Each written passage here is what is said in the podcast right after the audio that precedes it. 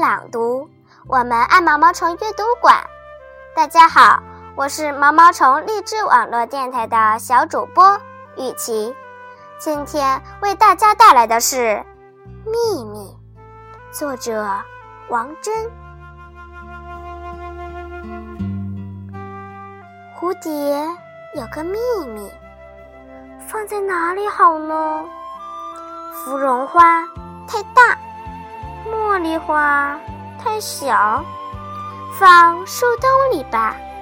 不不不，巡夜的猫头鹰会听到。可怜的蝴蝶一直起起落落，寻找着存放着秘密的地方。